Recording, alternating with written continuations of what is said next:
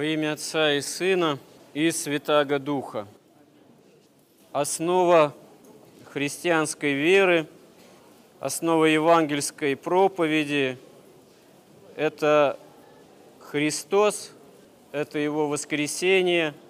Можно сказать, что это Бога человечество Христа, потому что Он совершенный Бог и совершенный человек в одном лице. И именно благодаря этому оказывается осуществимо спасение человека.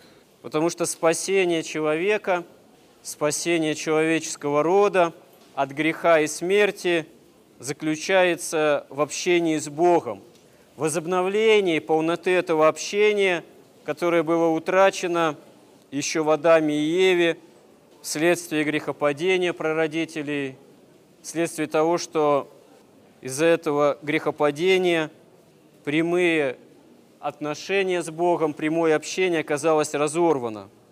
И восстанавливается оно вновь во Христе благодаря Его вочеловечиванию, благодаря Его воплощению.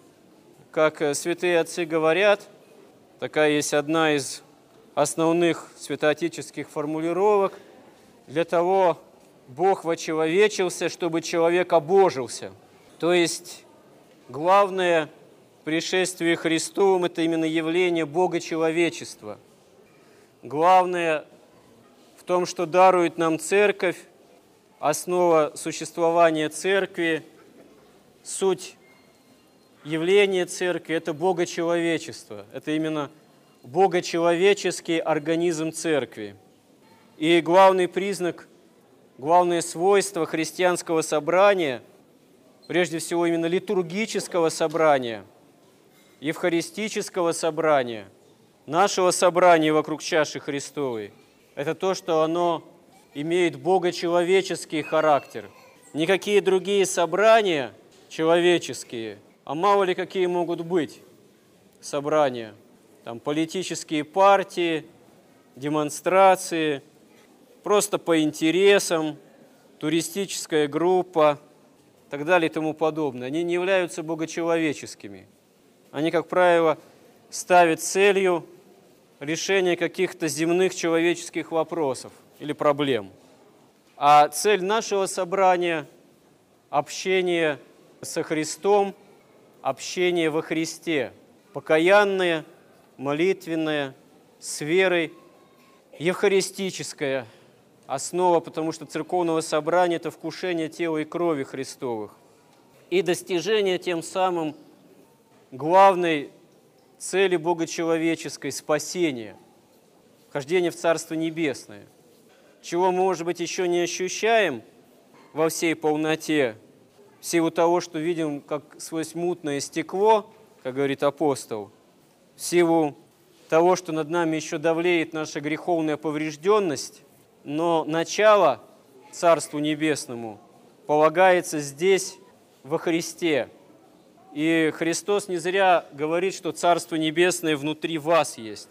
Царство Небесное, основа вечной жизни, начинает, должна формироваться здесь еще, в условиях нашей земной жизни, благодаря нашему причастию, нашему непосредственному присутствию в этом богочеловеческом собрании, но, разумеется, не формальному присутствию, а такому, которое действительно исправляло бы нашу жизнь, мобилизовывало бы нас на осуществление жизни христианской. И ответом человека, человечества, истинным ответом на пришествие Христа, на Его богочеловечество, является именно вера и обращенность ко Христу, опыт общения с Ним, причащение Ему, устроение самой нашей жизни, которая во главу угла брала бы следование евангельским заповедям. Но мы видим и в Евангелии, и вообще в христианской истории, что не только вера и желание следовать за Христом являются в ответ на проповедь евангельскую, являются ответом самому Христу.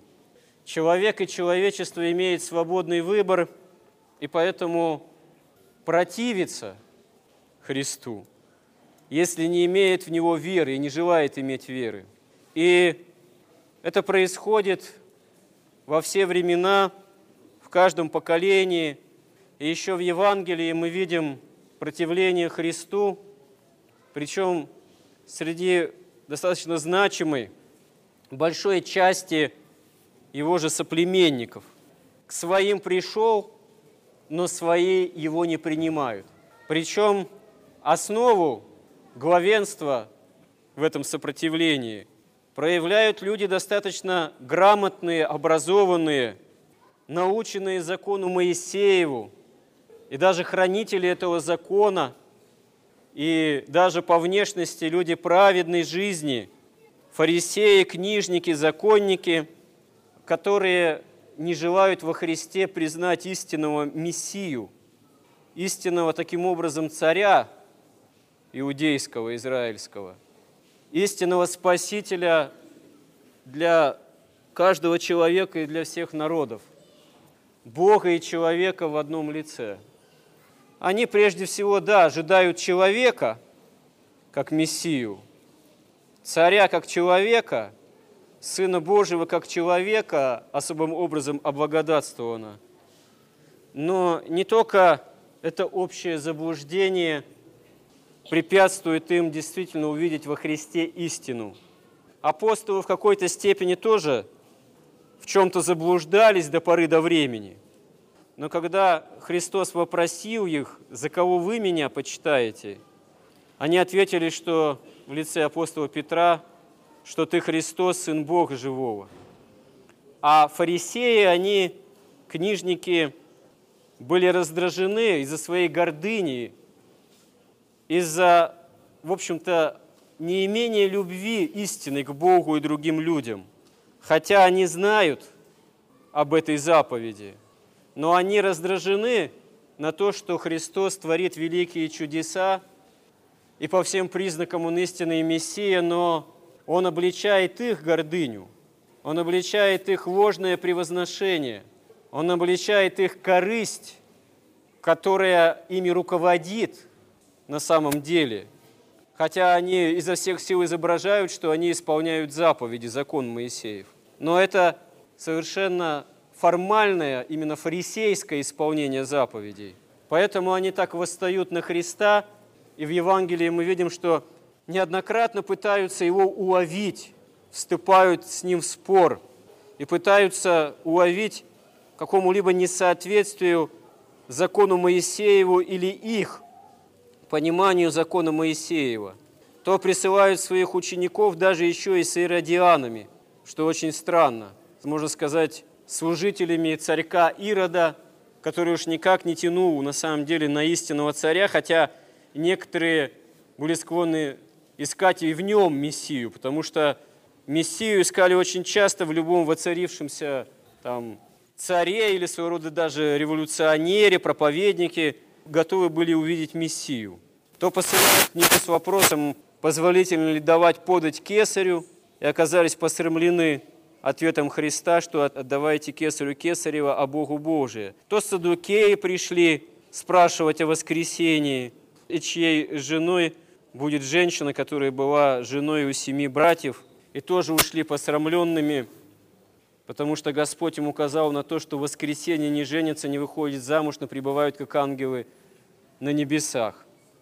Наконец, фарисеи задают, может быть, самый такой ну, серьезный вопрос. Наконец собрались с мыслями и решили вообще относительно закона – и того, что проповедует Христос, вопрос поставить ребром. Задают вопрос о сути закона. Додумались до этого, надеясь, что Христос так выскажется, что можно будет его уловить в том, что он неправильно понимает суть закона. Поэтому обратившийся к нему законник говорит, «Учитель, какая наибольшая заповедь в законе?» Ну, действительно, закон многообразен – в нем много параграфов и заповедей, и помимо Деколога, десяти заповедей Моисеевых, еще очень много предписаний различных и толкований к тому времени образовалось в отношении закона. То есть это такое было достаточно сложный конгломерат, который не только регламентировал религиозную жизнь избранного народа, но и, в общем-то, регламентировал его повседневную жизнь и правила его такого физического существования, можно сказать, выживания даже. Иисус сказал этому законнику, «Возлюби Господа Бога твоего всем сердцем твоим и всею душою твоей, всем разумением твоим. Сия есть первая и наибольшая заповедь. Вторая же подобна ей. Возлюби ближнего твоего, как самого себя». На всех двух заповедях утверждается весь закон и пророки. А другой евангелист говорит о том, что этого законника этот ответ более чем удовлетворил. И он воскликнул, что да, истинно так, и такое вот именно исполнение заповеди о любви, оно больше всего в законе, больше там всех всесожжений. И ему Христос заметил, что недалек ты от Царствия Небесного. Хотя не сказал, что ты уже вот войдешь в Царство Небесного. Но очевидно, что несмотря на все свои заблуждения и гордыню, все-таки даже среди многих фарисеев и законников понимание того, что суть-то закона, она сводится к научению любви к Богу и другому человеку, она совсем не утратилась. Просто, как говорится, в такой вот обыденной жизни, в своих каких-то часто и корыстных стремлениях, и таком гордостном превозношении, сами законники отодвинули эту заповедь на задний план. Это, собственно говоря, и понятно. Увы, грешному человеку это свойственно во все времена. Можно сказать, что, к сожалению, и наша христианская жизнь, она тоже, ей тоже обыденной нашей вот жизни христианской – внешнехристианской, свойственна тоже такая попытка как-то об этом забывать, так вот исподволь, что главное это заповедь о любви к Богу и другому человеку, что это основа проповеди евангельской. В этом есть и основа свидетельства о воскресении Христовом апостолов. Если они не были бы исполнены любви к Богу, полноты этой любви и к своим ближним, к людям, их бы проповедь о воскресении Христовом не имела бы такой силы, утверждающей церковь в этом мире. Но обычному человеку свойственно быть озабоченным скорее формальной стороной своей веры. Часто ли мы с покаянием к Богу приходим именно и с желанием исправить это, и с попыткой исправления этого? Часто ли мы к Богу приходим с покаянием на тему, что мы действительно не исполняем эти заповеди, что нас просят, а мы не делаем, что ближние ждут от нас понимания, сочувствия, самоотдачи, а мы скорее самоутверждаемся за счет их, что бороться с этим можно было бы, прося у Бога изо всех сил помощи на это – причащении, в покаянии, в причащении от чаши Христовой, а мы скорее чаще озабочены, что делать, когда я все каноны перед причащением не прочитал или не прочитала. Как быть? Ну, если ты не успел или не успела прочитать все каноны, потому что тебя попросили идти, как говорится, одно поприще, а ты пошел два с этим человеком, вот. У тебя попросили рубашку, а ты действительно потрудился, чтобы этого человека, ну если не последнюю одежду себя снять, ну, приложил какие-то усилия, нашел каких-то благодетелей, спонсоров, потратил на это день-другой, чтобы этому ближнему с помощью этих спонсоров помочь, раз у самого средств не хватает. Не успел каноны прочитать. Ну и ладно. Господь, видя такое стремление поступить по любви, кажется, не вменит это во грех. А если мы все каноны прочитали, отследили отсутствие яйца в майонезе, который постный, легкий называется, но при этом были жестокосерды и не согласились ближнего помочь, там, утешить как-то или проявить к нему сочувствие, то не будут ли нам эти каноны, вот это вот формальное следование некой заповеди, наоборот, в осуждение чем, как говорится, в допуск формальный к чаше Христовой. И вот это вот само стремление к осуществлению себя, собственного такого вот себялюбия, собственного порой превозношения, гордости, оно неудивительно. Хуже, когда мы с этим не боремся. И вот фарисеи, они в этом смысле дают крайне отрицательный пример, потому что, пытавшись уловить Христа и оказавшись не в состоянии этого сделать, они остаются безответными, потому что не желают все-таки услышать самого Спасителя. Когда же собрались фарисеи, Иисус спросил их, ну, то Христос в ответ теперь задает вопрос фарисеям, то они его вопрошают о законе, то теперь Христос задает им тоже вопрос о сути всего и жизни самого Израиля, о сути закона. То ли они спрашивают его вроде о сути закона, и он дает им ответ, что суть закона в осуществлении заповеди о любви к Богу и другому человеку. А теперь Христос спрашивает их опять о Мессии. Что вы думаете о Христе? Чей он сын? Говорят ему, Давидов. Говорит им, как же Давид по вдохновению, ну, то есть по вдохновению, по действительно действию благодати Божией, по вразумлению Божьему, не по человечеству просто, а по вдохновению называет его Господом, когда говорит, «Сказал Господь Господу моему, сиди одесную меня, доколе положу врагов твоих под ножию ног твоих». Итак, если Давид называет его Господом, как же он сын ему? И никто не мог ответить ему ни слова. И с того дня никто уже не смел спрашивать его. Ну, то есть, да, законники, фарисеи, элита израильская, они считали Мессию простым человеком. Он сын Давидов, ну, значит, тоже человек. А Христос им указывает на то, что в Священном Писании же, в священных текстах, Давид называет Мессию еще и Господом по вдохновению, по вразумению от Бога. Указывает, что не просто даже называет Господом, а что сын Давидов, являясь одновременно Господом, оказывается еще в перспективе победителем над всеми своими врагами. Да, фарисеи, вообще израильтяне мечтали, что Мессия, он будет победителем и сделает победителем весь израильский народ над другими народами с помощью Божией. Но истинный Мессия оказывается победителем греха и смерти, и это оказывается возможно именно потому, что он Бога-человек.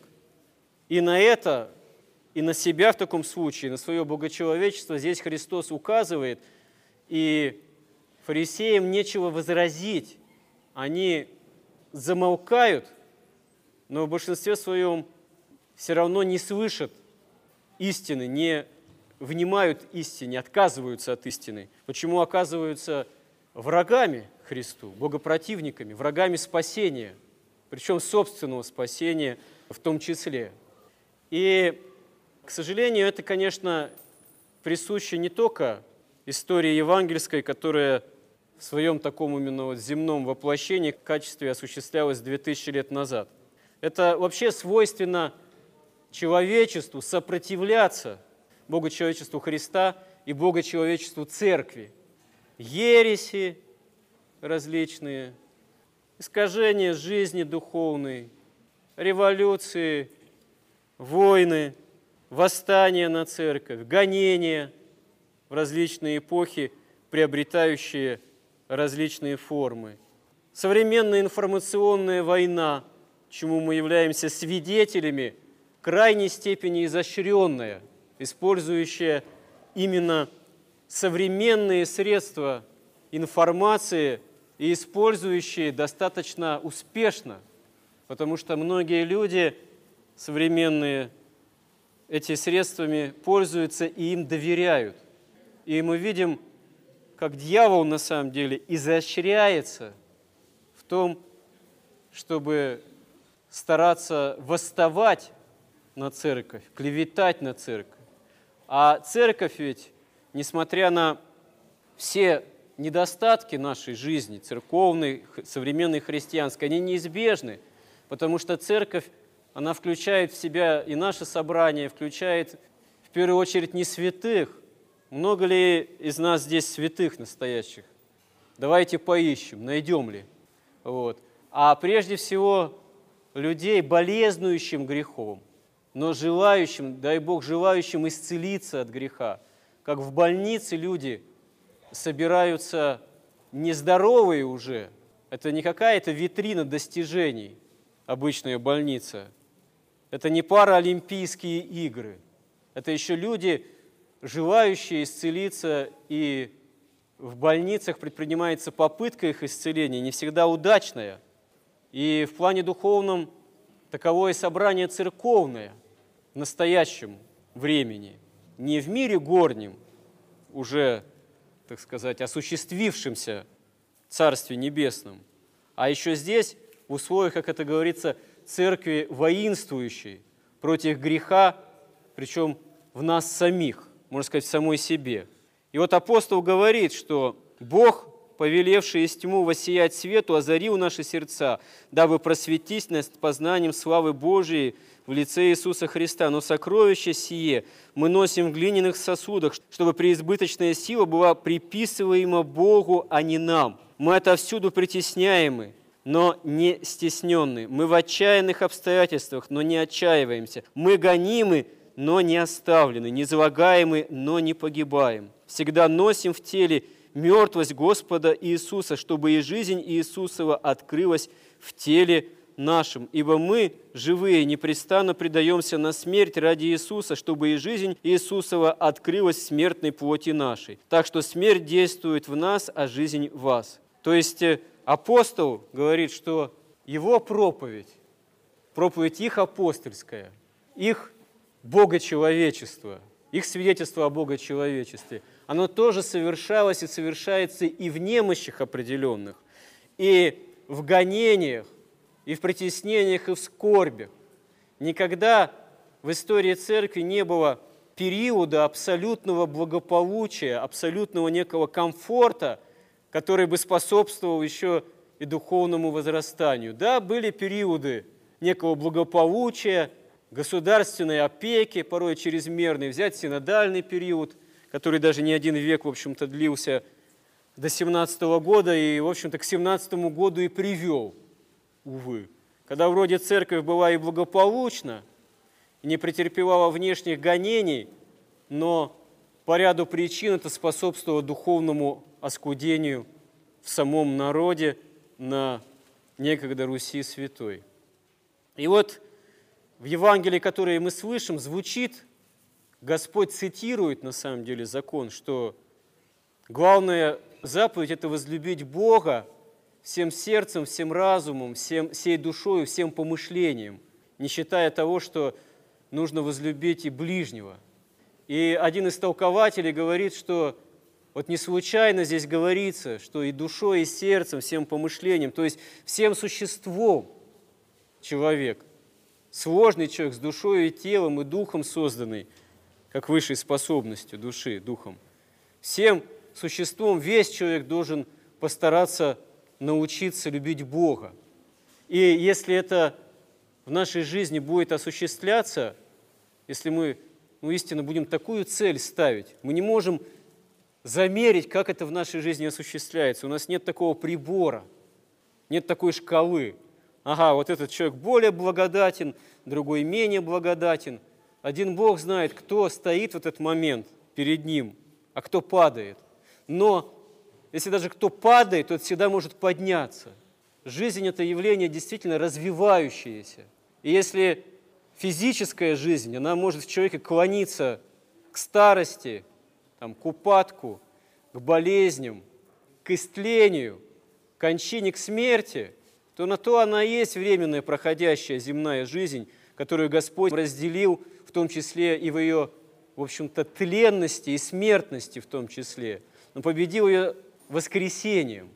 А духовная жизнь в любом человеке, и уже в человеке, который на одре находится, может быть, смертным, или прикован к постели, или парализован, или инвалид, или немощен, независимо от психофизического состояния духовная жизнь может развиваться всегда в молитве, в покаянии, в чтении священного писания святых отцов, в доброделании, терпении, в сочувствии к другим людям. К этому всегда можно обратиться, если мы вдруг об этом забыли. Или вдруг почувствовали, что мы начали об этом забывать, что мы ведем себя по-фарисейски, а такая опасность всегда есть. Всегда можно самих себя с Божьей помощью в этом одернуть. Всегда можно с Божьей помощью начать это в себе преодолевать. Для этого, собственно говоря, и существует наше богочеловеческое собрание. Для этого нам и дана чаша Христова, вокруг которой мы собираемся и которой оказываемся и можем быть причастны. Помоги нам в этом, Господи, аминь.